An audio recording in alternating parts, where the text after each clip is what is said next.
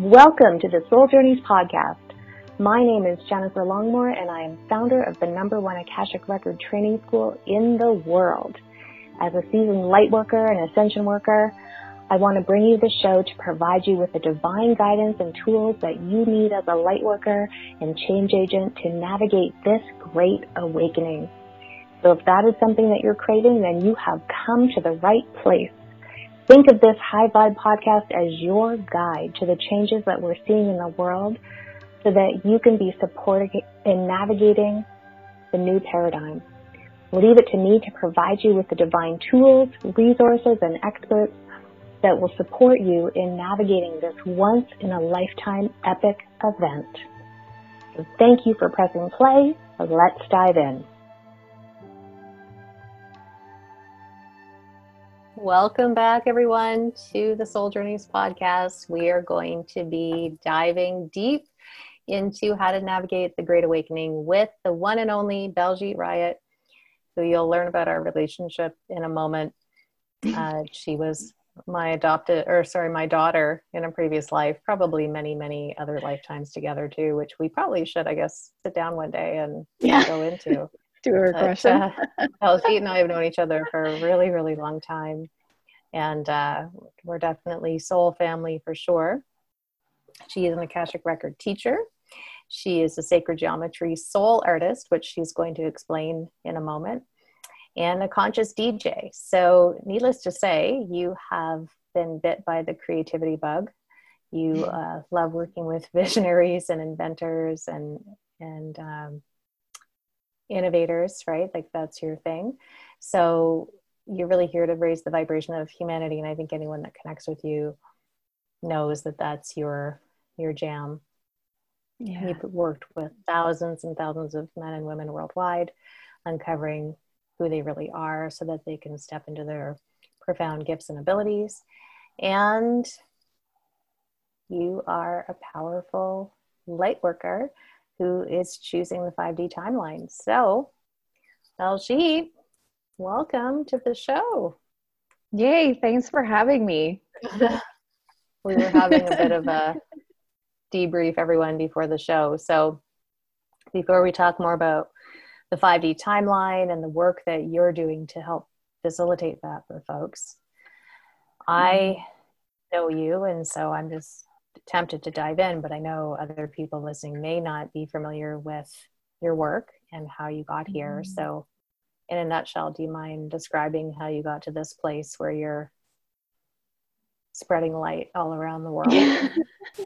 Yeah, I'll try to make it short because it's quite the story, but I was living in Toronto where you were living in, and I was going through a lot of confusion. I had deep-seated depression, I had a panic disorder, I was on antidepressants, and I knew something was off. I knew that when I was on these antidepressants, nothing wasn't shifting for me, and working full-time at an architectural firm, living, the Sex and the City life. I was making good money, but deep down inside, I really felt that I was not feeling my purpose, and I didn't know how to describe that at that time. And the panic disorder just got worse and worse to the point where I started to have actual suicidal thoughts. And I was like, all right, something needs to happen. And I remember I sat down in my apartment one day and just had my official first conversation, like, with God, and saying, okay, God, like, you tell me, do I leave the planet or do I stay? And literally the next day when I woke up, I heard energy medicine. I had no idea what energy medicine was. So I started Googling energy medicine and came across a homeopathic doctor. And through taking homeopathic remedies, which is energy medicine, that's how I found you, Jen. And I found you through a numerology class because it just opened me up. My life was... I was coming out of this really deep, dark tunnel and awakening to the truth and letting go of these veils of illusion.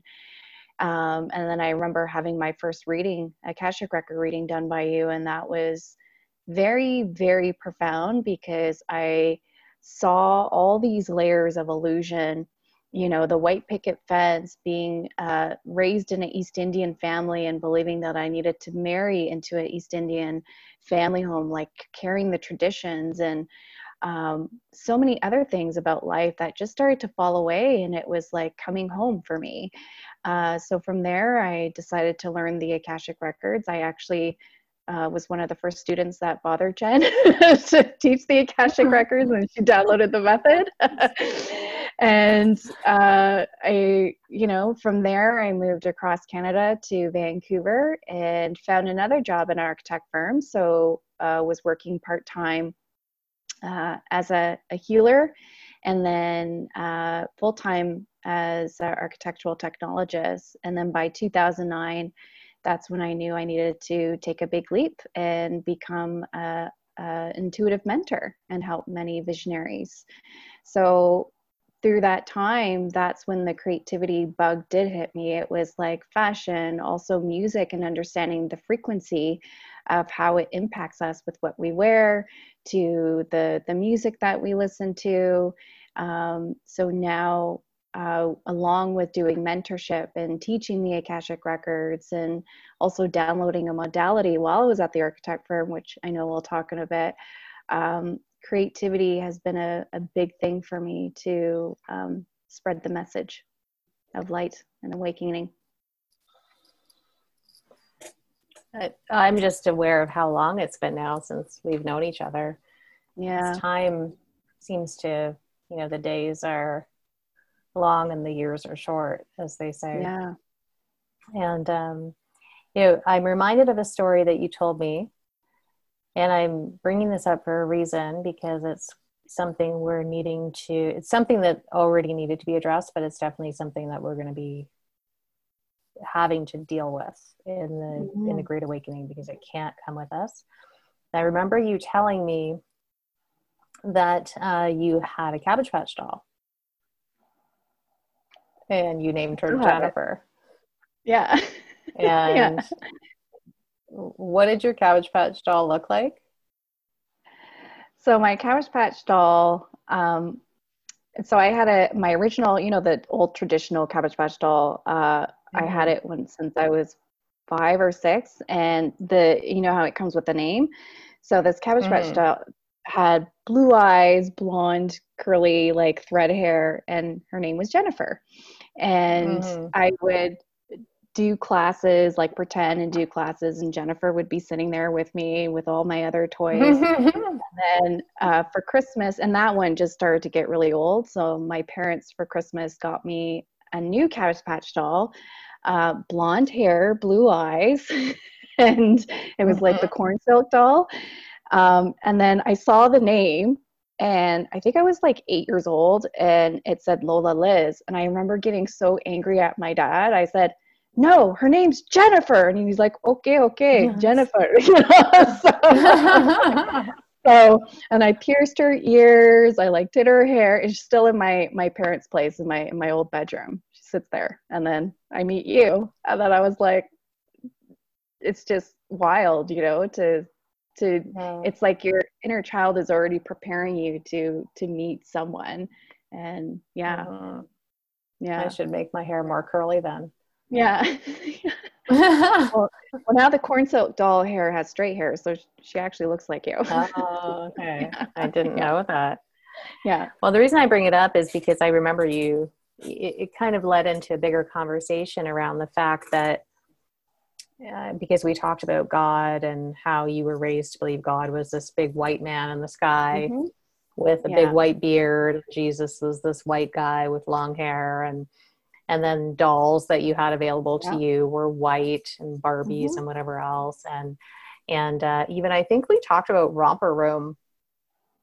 I feel like we talked about Romper Room and how your name never got called out by the lady. And when she would say, "I see Jennifer, I see Michael, I see," you know, whatever names were there at that time, and your name never got called out. And so there's all these micro, but super impactful messages that you get when everywhere you look is white, and everything you're supposed to aspire to on some level is white. And And then on top of that, growing up in a religion and a culture where women were considered second-class citizens, they were taught to be, and this is just based on what you shared with me, I'm not trying to assume for everyone's experience, that, you know, you didn't have a voice, you weren't seen, and your parents were really wanting to marry you off as a piece of property, essentially. And so you had all of these layers of other projected onto you, and less than, and invisibility. And then here you are as a nonconformist that literally went against everything that society expected of you, your family expected of you, your religion, your culture. You're like, I'm picking up, I'm moving across the continent, I'm going to run my own business. No thanks. I'm not going to follow your rules. And I'm actually not going to let you arrange a marriage for me, but thanks for the offer. Yeah. Yeah. Thanks, but no thanks. Yeah. So, you know, we've talked privately about race, right? Yeah. And I don't, it's the type of conversation where we really want to dedicate a lot more time to, but just in the time we have, it does appear that it is some astrologically, we're seeing that in the influences culturally. It's just kind of the culture sort of commanding it now, the collective culture, that we dismantle it. And because you and I are plugged into the 5D timeline, we know that it just can't come with us. It's so vibrationally incongruent for it to be even remotely a part of the structure of any of the systems we're creating. Yeah. So what can you offer up to people listening around, you know, how this plays out, how we prepare for it, the work we want to be doing, what it's bringing up? Yeah. Thank you for asking and bringing that forward. It's so interesting because I was speaking with one of my other friends literally yesterday, and she married an Indian man. She's white, and she was sharing about her daughters, and she was like, you know, I'm making sure my daughters are aware that they there's dolls out there that are not white, that they can play with brown dolls, and like how to bring that in. And I never had that growing up, and so there's also forms of colorism that was implanted in India when the British colonized India, of treating dark as less than and light as higher, you know, to the point where there's bleaching creams. It was called Fair and Lovely. I never touched that stuff, but I knew some people that did, because lighter skin was considered better than. And there was a lot of programming to look at Black people as being less than, which was like a lot, it was really embedded in our system. So me as a brown girl, I'm also looking at my own racism of how I was raised, and how there's this internalized oppression as well myself growing up as a brown girl in a predominantly white community in London, Ontario. So I would recommend for people to, you know, really reflect on where do I have internalized oppression, and how have I contributed to oppression? How does that look like? And there's many layers of that, right? Racism is one of the biggest thing that we've been so programmed. We've been born into it, you know, of that system. So it does start with looking at the, you know, the history. I do recommend to go into the history. You know, I was just feeling into some of the energies of like, sometimes we can make so much noise, but if you're not doing the internal work, nothing really changes, right? It's like repeating history. And there's a lot of unraveling, like a lot of unraveling. And for me personally, I didn't realize how much internalized oppression I had with myself, because the way that I was raised, I was like, wow, I've been silencing myself. I've been, you know, conforming to certain systems. And you know, it's been a big wake up call for me too. So it's important to be gentle and start where your intuition is guiding you to start unraveling that and looking at when, how you were raised, like what is that internalized oppression, or how have you contributed to oppression? Mm-hmm. Yeah. I love that you shared that. And I particularly appreciate you bringing up history because, well, on so many layers that's important. And then the other thought I have, and this is just my personal thought, in general with everything that's going on with what we're unpacking right now, including race, that it's become really clear that the history that has been conveyed to us through education and what sort of the government will support and maybe the mainstream media will support is not likely the truth of what happened. In fact, probably not. Like, I think we're all waking up to the fact that pretty much everything we were told is a load of crap, unless we're hearing it through the women's account of history. I've heard that those are actually much more reliable history books. Do you have any recommendations, or how would you recommend people plug in to really see if what they're receiving is accurate? Yeah, you know, this really goes with following your intuition. Like, honestly, I've just been like Googling. I've been following like just people like Rachel Ricketts, who's an activist. I think she's based out of Toronto, and then I don't know if it's New York and LA. But yesterday I was literally reading stuff about oppression off the internet, and just understanding different words, stuff like epigenetics and like oppression, and just certain things that we don't realize, and cognitive dissonance. And I'm still unraveling the awareness of what that is. So Google will be your best friend. And there's a lot of podcasts that will bring up history, and it will take some discernment with really trusting your gut and intuition with what resonates and what doesn't resonate. Where I've been guided to go back is going back to the speeches, and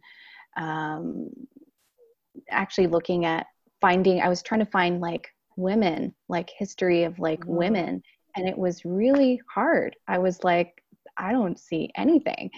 So I feel like I'm unraveling. I feel like it's very important to actually find women that have given historical speeches, that have made so much impact, that have not been acknowledged, and it will take some digging. So there's not a specific person that I've been drawn to yet, because I'm still unraveling that.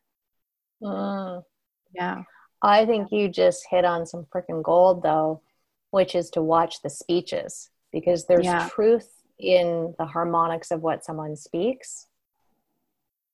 And that is gold right there. Like yesterday, I'm working on a new DJ set, and I've been guided to add certain speeches, and my guides showed me Charlie Chaplin's speech, but it was his last speech. It was called The Dictator, I think. And it gave me chills, and I was like, oh my God, like this is what's happening now, you know? And it's like, we forget about those things, or we don't fully understand it. So it is good to go back and look up certain speeches that actually had major impact, because you'll understand it on a whole nother level with what's going on now. Makes you wonder how people like that, you know, I know there's a few comedians that have spoken out over the years, and someone like Charlie Chaplin, Malcolm X, he was really vilified back in the day. I remember even when I used to research a lot about Black history, I had a fascination with it, and I can't really tell you why, other than, you know, I probably had some past lives or whatever, but I was really vibrationally drawn to it. And MLK was presented as this angelic force, and I'm not saying he wasn't, but he was pit against Malcolm X, who just happened to take a different approach. But to hear some of his speeches, it's like, that man knew what was going on. And so it makes me wonder, because one of my things that I'm trying to grapple with, and I know we've spoken about this, so I want to stay with the race and additionally talk about how do we, knowing what the agenda is, mm-hmm. doesn't mean it will come true, but we know mm-hmm. what the blueprint is as much as we can know, right? Obviously we don't know it all, but we have a pretty good indication of at least the high level points that they would like to cover in their presentation.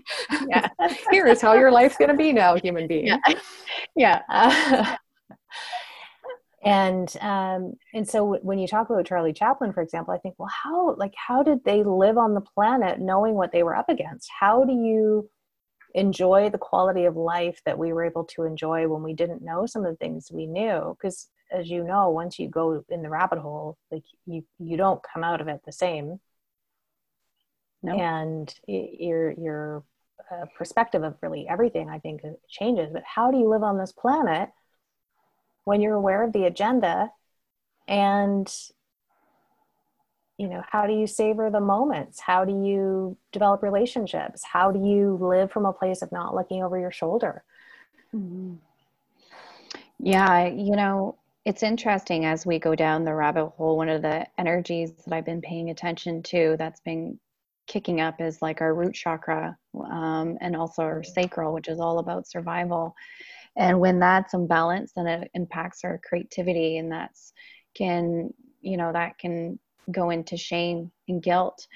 And when we are so hard on ourselves of not recognizing the truth and feeling that shame and guilt, it can actually lead to suicide and other energies. So how to overcome it is to awaken the creativity, is finding ways to channel that energy. I know a lot of people now, because of COVID, they're now writing their books. They're now taking time to use that creativity. For myself personally, it's definitely music. It's what keeps me aligned. It reminds me of my mission. And, when as these changes are happening and you're feeling, if you ever feel that doomsday feeling, because you're seeing so much, the other thing too is checking in with where your frequency's at. I was actually looking into Dr. David R. Hawkins. I highly recommend people looking into the different levels of consciousness and just checking in with where your level of consciousness is it in fear? And what's lower than fear is actually shame and guilt, right? So with what's happening with racism too, we don't heal that level of shame and guilt and ancestral and transgenerational guilt, right? It's so deep. It's really important to start using that creativity to, create that inspiration and bring it up to that heart center. Because if we don't, then, you know, I know you talk about this a lot, is the holding pattern and just being paralyzed and not knowing what to do. So we got to start moving that energy. If that means working out and physically doing things, physically actually being here, it's really, really important, because that's part of your mission. Part of that awakening is, okay, well, what's next? It doesn't have to be like the big step, but what am I being called to do next? Mm-hmm. Yeah, I love that. And going back to the racism, but tying it into some of the work that you're doing, we had initially talked about doing a webinar, and maybe we'll do it at some point, right? It just feels like there's so much going on, and it's hard to know, you know, how to spread our energy out.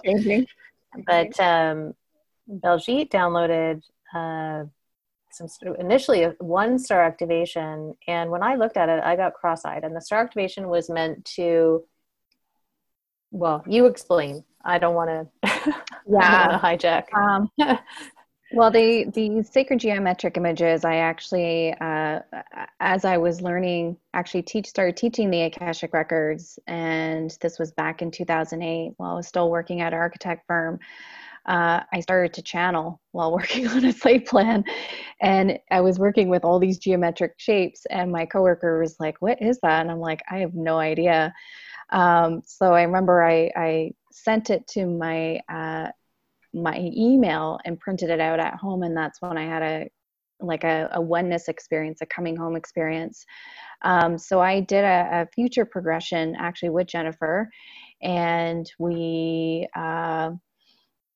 went to my future self to ask what these sacred geometric images are. And I was shown that these are called star activations. So the star activations are transmissions, energy transmissions that channel the universal truth, and they help to bring one back to their own power. So dismantling systems of disempowerment. And the way that it's being expressed is through sacred geometry. So I was doing general, like universal images of like releasing grief or releasing or bringing in forgiveness with teleseminars. And then eventually people wanted personalized star activations. And I was like, okay. So when I started to do personalized ones, then the word soul blueprint came in, and my guides were like, you know, the star activations are energy transmissions, but what you're doing is you're connecting to the person's soul blueprint. And the reason why you worked in architecture is to understand that there's a blueprint for each building, just the way that there's a blueprint for the soul. So I was like, oh, so doing these individual soul blueprints for people is to help them align them back to their own mission, their own gifts and their talents, and to use that as a talisman and an energy healing tool to remind them of who they are. So recently, right before actually when the George Floyd murder happened, my guides came in very, very strong, and they told me to download 3 star activation soul blueprints that have to do with dismantling slavery templates. And I didn't really understand like the depth of why it was happening, and there's still more that's coming through, but they're very adamant to work on the mental body. And what the star activation soul blueprints do is that they activate your light body, and your light body is your human energy field that consists of your mental body, your physical, your spiritual, and your emotional body.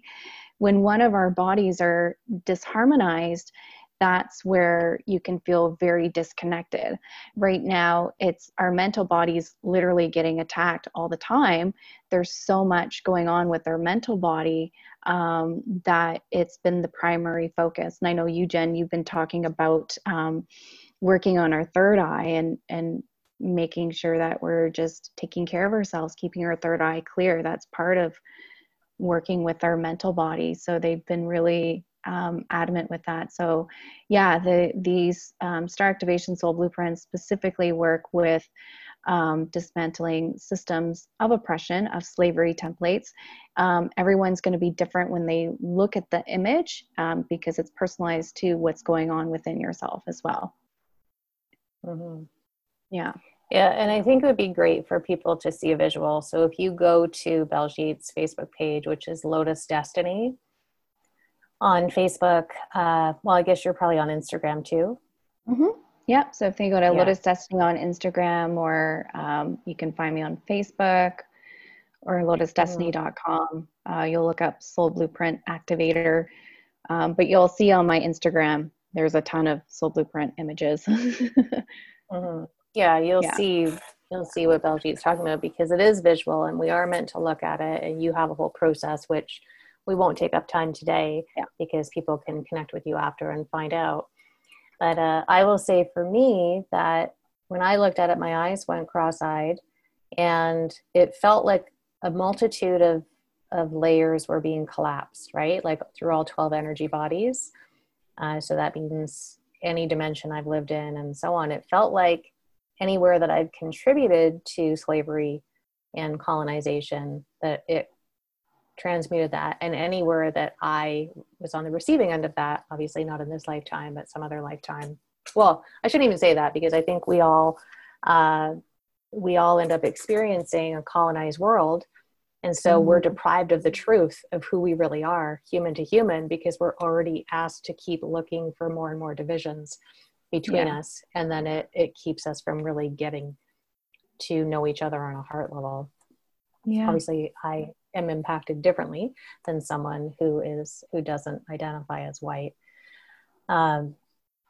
So, but just looking, like I've seen so many, I've known you for so many years, and I've seen so many people impacted by you designing a personalized one. You designed the blueprint for the Akashic Record program, yeah. And my own personal vibe as well that I could put on my website and so on.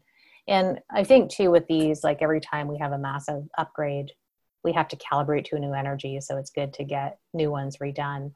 But I know you're in the process of downloading the remainder of the training system that you have, where you're teaching people how to channel these activations, yeah, and how to use them to transmute things so that we can return to the truth of who we are. That's one of the many, yeah, many things I respect about you is I meet a lot of healers, and I think with you, you already come into a session with people saying, "Oh, I see who you really are. You've just got some stuff going on. Aw, someone gave you some things to believe in that weren't true." It's not like you talk to people, yeah, like that, but you already come into a session looking at people as though they're pure, they're whole, they're a big ball of love. And you're just helping them fluff up their wings again so they can go off and fly after a session. And that's, yeah, a beautiful thing, because most people don't have the capacity. They'll talk about being able to do that, but they don't vibrationally show up in that way. And so it's not surprising that you develop a system that just makes it really easy for people to clear their stuff without having to make themselves wrong and having to go down their various personal rabbit holes of healing that keep them entrenched in a you need to be healed matrix for the next 20 years. Yeah, it's a big one. Like one of the gifts of these soul blueprints is that there are specific details that I get about a person. For example, I had someone from Montreal who she wanted to open up a healing center. You know, I usually start with an initial call and I just ask questions. And it's like, yeah, I want to open up a healing center with all these healers. And I'm like, okay. And then I give it a week to do the soul blueprint, and I'm not speaking to the person. It's like I'm communicating with their higher self, with my higher self. And I was like, oh, she's supposed to start a chocolate line with flower essences. And she was taking a ton of courses, you know, and just confused of what her path was. She knew that she's a light worker, but like, what is it she's supposed to do? So when I shared with her what came through, and I said, you have a very strong alchemist archetype. Like that's what it shows in the soul blueprint. Like, why are you not using that? And it was so cute. She has this beautiful French accent. She's like, oh my God, how the, you know, she swore. And she's like, how the fuck do you know I like chocolate? You know, she's like, I've always wanted to make chocolate. And she was crying. And within 3 months, she became a certified chocolatier. She didn't quit her job because she knew that that was serving her to start building her product line. And since then, she's traveled to Brazil to study cacao. She's actually found someone that specifically works with flower essences. And she's working with her own blocks. But what was blocking her, when we use the Akashic Records. So in combination, I use the soul blueprints with the Akashic Records when I'm doing a reading just to laser and even clear, like it's just profound. You know, I asked her, I was like, why are you not tapping into your alchemist archetype? And it turned out that her dad has a very similar archetype. And while growing up, he, call it, misused his powers for stealing and was sent to jail for 11 years. So for those 11 years, she never saw her dad, and that traumatized her. So she had this very deep-rooted belief system that if she was to tap into her alchemist energy, that she would do more harm than good. And so keeps bypassing it. And she was able to unlock that. So that's what the soul blueprint does. I get very specific information that I just don't know without talking to the person, which is fun. That allows people to come back to like, oh yeah, you know, I've always thought about that. I've always had that idea. I just wasn't taking it seriously and not understanding that that is the gift that they're meant to be using for their purpose. So yeah, it's pretty profound. Mm. Wow. That was deep. Thanks. So here we are in the very initial state. Well, I shouldn't even say that. We probably were in the Great Awakening many years ago without really knowing it, because we weren't in enough pain, so to speak, to recognize it. Here we are, very aware that the world as we know it has changed. And I know we both tap into the records, so we get information from the records, and then you're talking to people and hearing what's coming up for your clients. What are some of the big migleys that are coming up for people right now? That's a great question. For me personally, with my clients that have been coming forward in the last month, has been stuff around memories of being sexually abused. So again, a lot of the root chakra, the sacral stuff is getting kicked up because they know if they don't deal with that, it can lead to other things. So they're starting to recognize that there's some pockets of energy, some that have had some big transformations that are like, oh my God, all this time, you know, I never really looked at that when I was molested when I was 13. And I've actually had a few clients that actually confronted their abusers and wrote a letter to them. And they just completely up-leveled because they knew they needed to set some very strong boundaries. So boundaries is a big thing. It's a lot of energy management and setting some very healthy boundaries. And when we don't have boundaries in those areas of sexuality, relationships, that's how we'll show up in business. That's how we'll show up everywhere else. Even with media, like we tend to not discern ourselves with the information that's coming in. So that's been huge in the last month. That's interesting to me. I started getting downloads the other day that really the Great Awakening is about the Great Liberation. Yeah. So anything that we need to be liberated from, our past, our abuses, where we need to create sexual liberation, where we need to create the liberation of our voice, the liberation of our gifts. Like the more we can focus on how can I liberate myself from X, the quicker we shift the collective energy. That's actually what's happening right now with the people that are trying to keep us limited, is that we forgot that we are sovereign. So in reclaiming our sovereignty, there's a verb of liberation that needs to happen. And they're just a mirror for the degree of liberation that we feel we don't have. And so we will be less and less aware of what they're up to, less and less impacted by what they're up to when we look at the various layers of us that need to be liberated. Yeah. And the more we're liberated, it just feels like there's going to be more, obviously, truth and exposure of what's going on in the world. And it's those control systems just won't work, you know? And yeah, liberation is such a key thing. I like how you said that in one word, liberation. Yeah.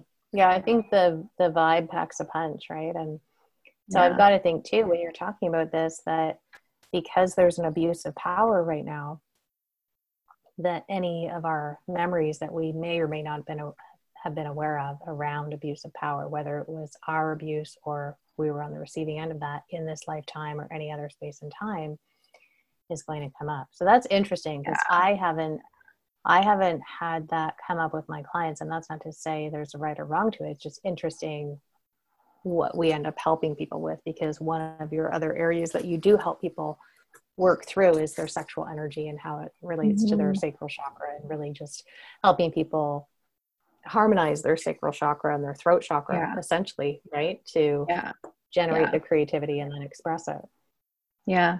Well, I've always been fascinated with understanding sexual energy and what it's been used for. And I've always attracted clients that were genuinely needing help because they were addicted to porn or just other energies. But I also feel like there's a bigger reason for this awareness of human trafficking, sex trafficking, and just how that's been embedded in so many cultures and systems and societies, that we are unraveling and working with visionaries, we do have to use our creative energy. So if that's stifled, that's not gonna, we can't manifest, we can't, you know, do the things that we need to do. So it's been fascinating, and understanding that our sexual energy is the closest thing to oneness when we really use it for the higher good of all,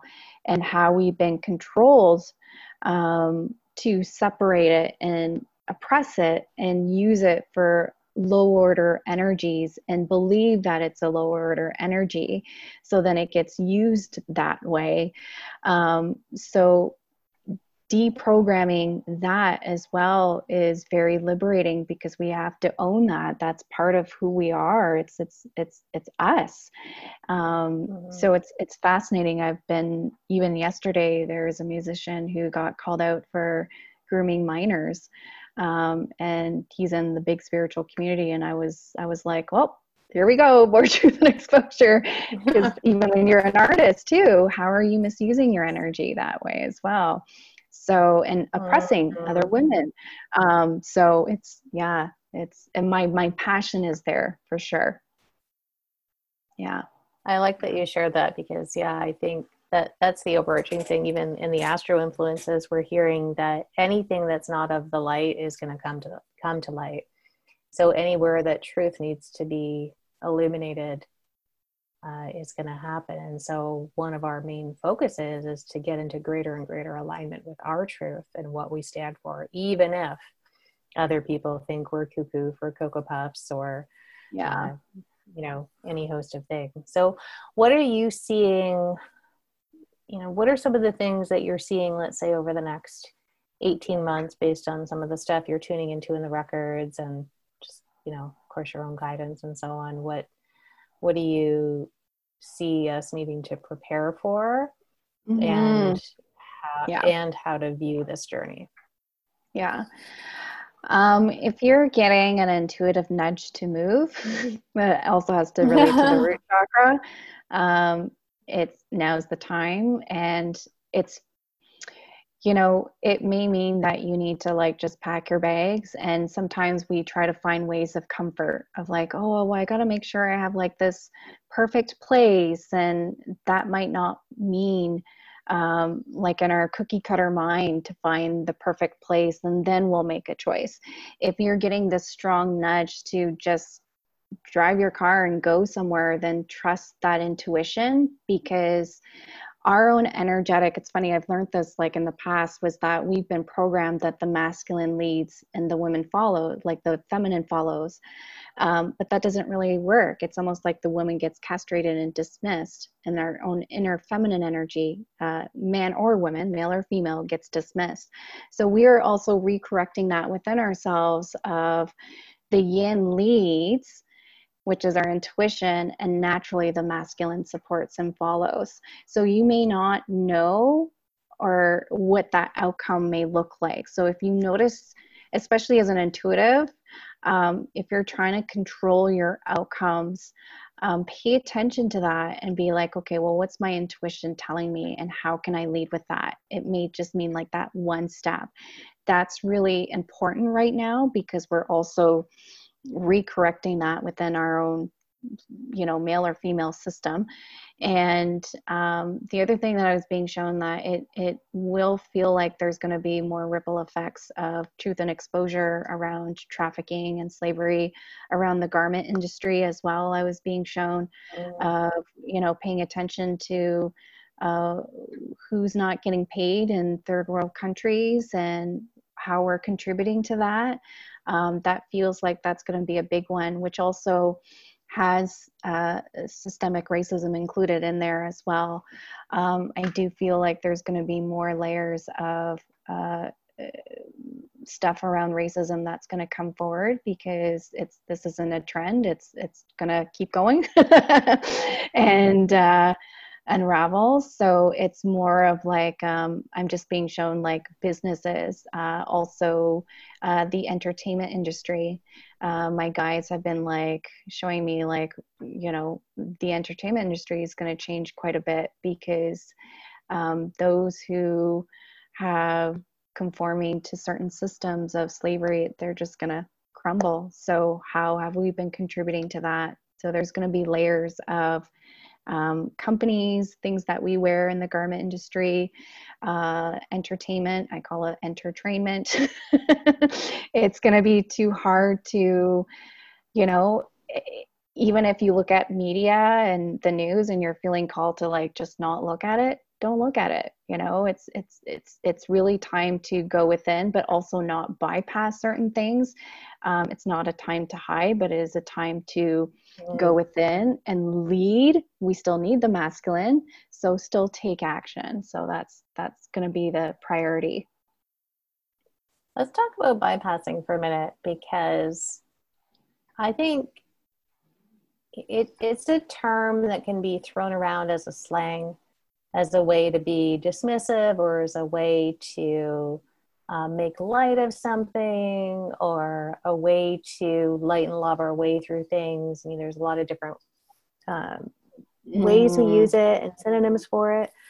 How do we know the difference between I'm just not participating in the energetics of X right now versus I'm bypassing? Yeah, if you were bypassing, it's almost like you're just like, oh, everything's great in my world, like all is well, and like you're actually literally not looking at the shadow. When you're not participating, you're still observing the shadow, you're facing it, but it doesn't mean you have to participate in it.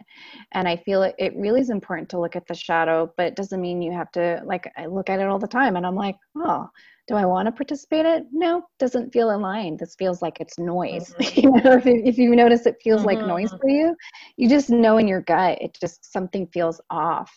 But I remember going on this call with this woman, part of this collective meditation, and it was full on like spiritual bypassing. And I was just like looking at her in disbelief, and she's like, you know, everything's going to be okay. We're all going up to the 5D, and I believe everything's going to be fine. You know, yeah, like 5G, blah, blah, blah, racism. But I could tell she wasn't facing the shadow. It was this like, you know, and that's when spiritual bypass can come in. You can go into your own spiritual bubble and pretend that everything's going to be okay, but we need to acknowledge the shadow. Doesn't mean you have to participate in it, but by acknowledging it is what's going to lift it into, you know, the light. We embrace the shadow. Yeah. That might have been the best definition of bypassing that I've heard, right? Being able to look at the shadow, but be neutral or be detached, or, you know, still dealing with it, but not pretending like it's not there. Yeah. I remember one of your newsletters.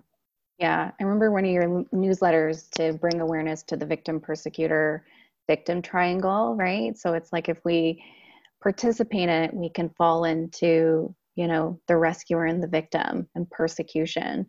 And part of that sovereignty piece is stepping out of that and,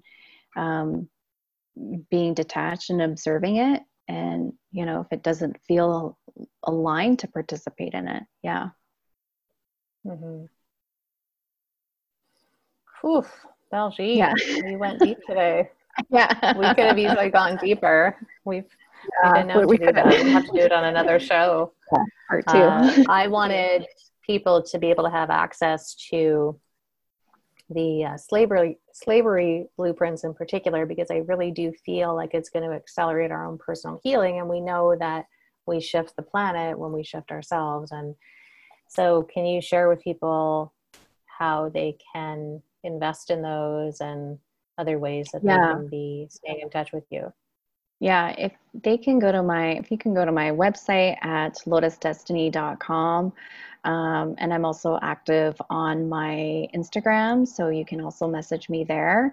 I will be putting up sometime by the end of this week to start selling the slavery release of the slavery templates, the new star activation soul blueprints that are individual. What's really cool is that you can also print them out to color. I've been told for kids too, if you want to print it out for your children, just to help them reconnect and stay aligned.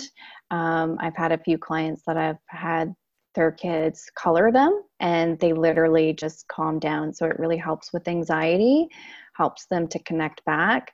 Even for adults, coloring them or just using it as a meditation template is very important. So yeah.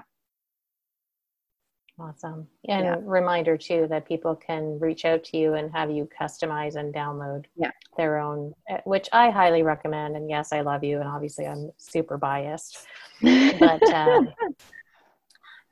I do feel that it's of great service, and the work that you do in the world is so impactful, and you're such a ball of love, and I just adore you. So thank you for being here today. Likewise.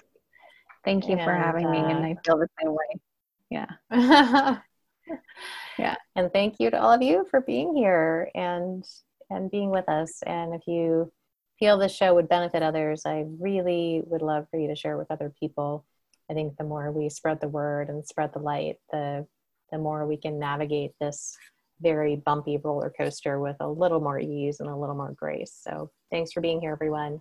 We'll see you next time. Thank you so much for tuning into today's episode. If you absolutely loved what you learned today, I would love for you to share with your friends by leaving a review so that more people can learn of the show and be impacted by the information we're sharing here. If you aren't already following me on social media, be sure to follow me on Instagram and Facebook by searching for Jennifer Longmore. And I'd also love for you to visit my website, www.souljourneys.ca, and claim your free soul acceleration system while you're there.